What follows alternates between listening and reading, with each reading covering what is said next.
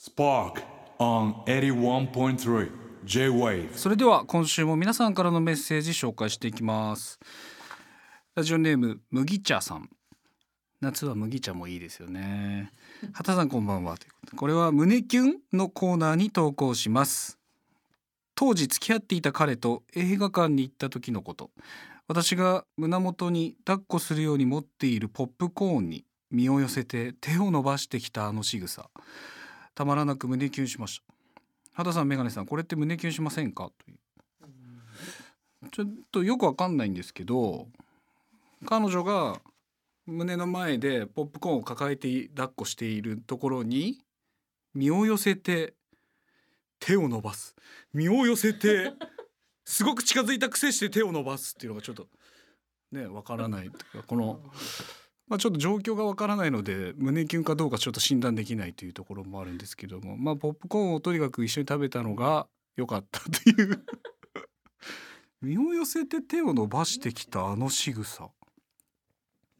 身を寄せて手を伸ばしてきたあの仕草というちょっと五七五みたいになってますからねそこにキュンかなというと、ちょもうちょっと詳しく説明、どういうことなんですかね。手を身を寄せといて手を伸ばすだから逆の方の手を伸ばしたのかな。まあ、確かに近い方の手だともう身を寄せてますから、随分こう窮屈な内角高めを打つ時の落合博満みたいなこう回転で打つみたいなことになっちゃいますから、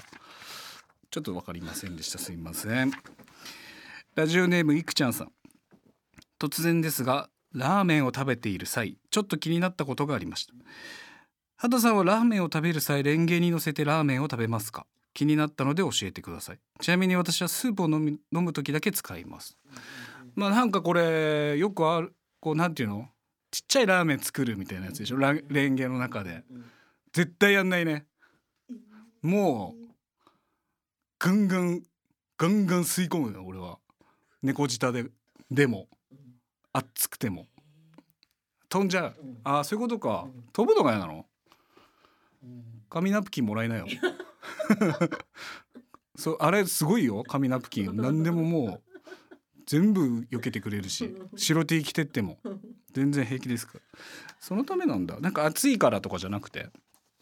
ちっちゃいラーメン作って冷まして食べて、ちっちゃいラーメン作って食べて冷まして食べて、何が美味しいんだよ。ずるずるいくから美味しいかなと僕は思って全然やんないです。だパスタはあの巻きますね、スプーンで。飛ぶから紙ナプキンぜひね、どこ行っても、まあ、持ってきゃいいのかな紙ナプキンね、持参。はい、ラジオネームえみさん。夏の思い出にせんにじゅうさん送ります。狛江玉川花火大会に行きました。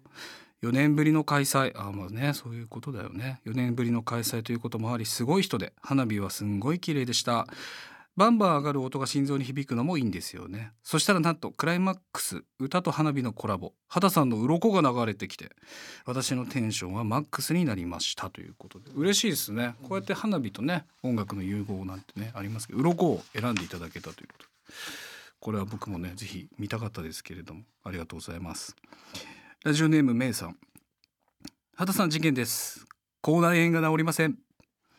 とおかほど前に痛みが出てから治る気配がありません。信じたくはないですが年なのでしょうか。ちなみに私は畑さんの一つ下です。口内炎ね、あのなんかこう口の中を噛んじゃうで口内炎になることって多いじゃないですか。で、あのなんであれ同じところ何度も噛むんですかね。もうなんか太ってきてんのかな、口の中も。外だけじゃ飽き足らず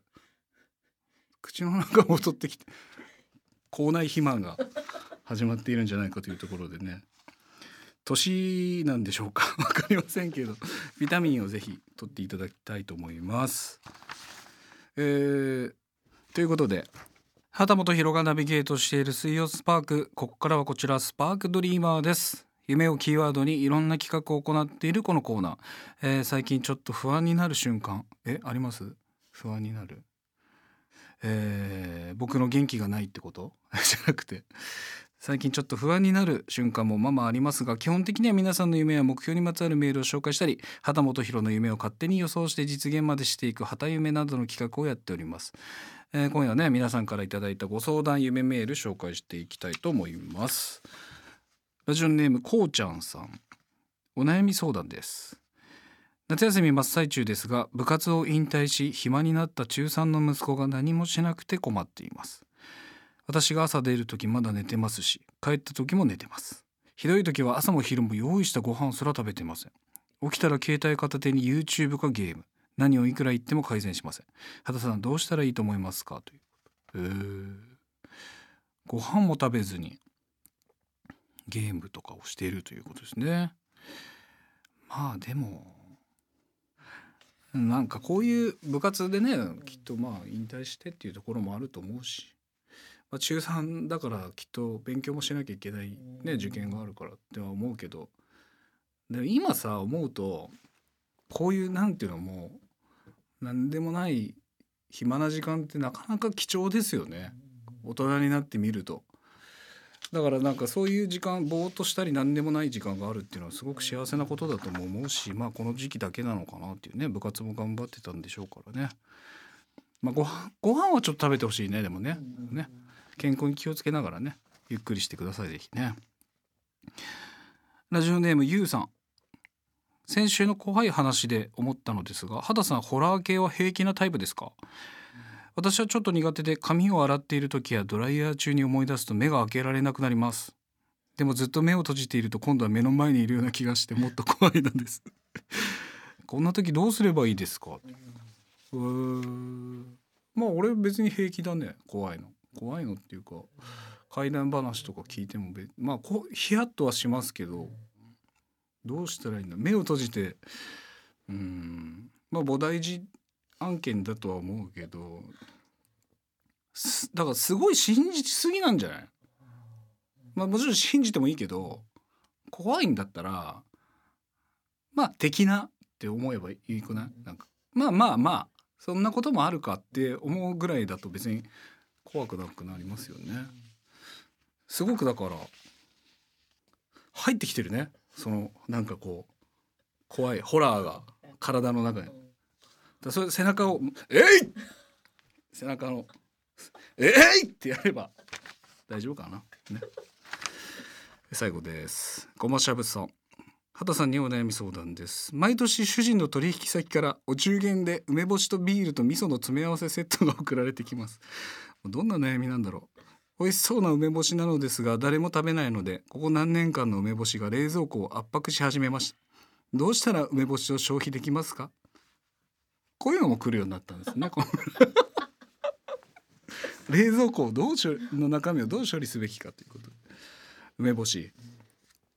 まあ僕ね、よりによって僕梅干し嫌いですから消費の仕方が全然わからないですけど、まず一つパッと思いつくのはまあお裾分けじゃないですかね。たくさんそれだけ来るならば、あとは焼酎に梅を入れる人結構いますよね。俺あれも絶対嫌ですね。美味しいんですかあれ？めちゃくちゃうまい。うわ、も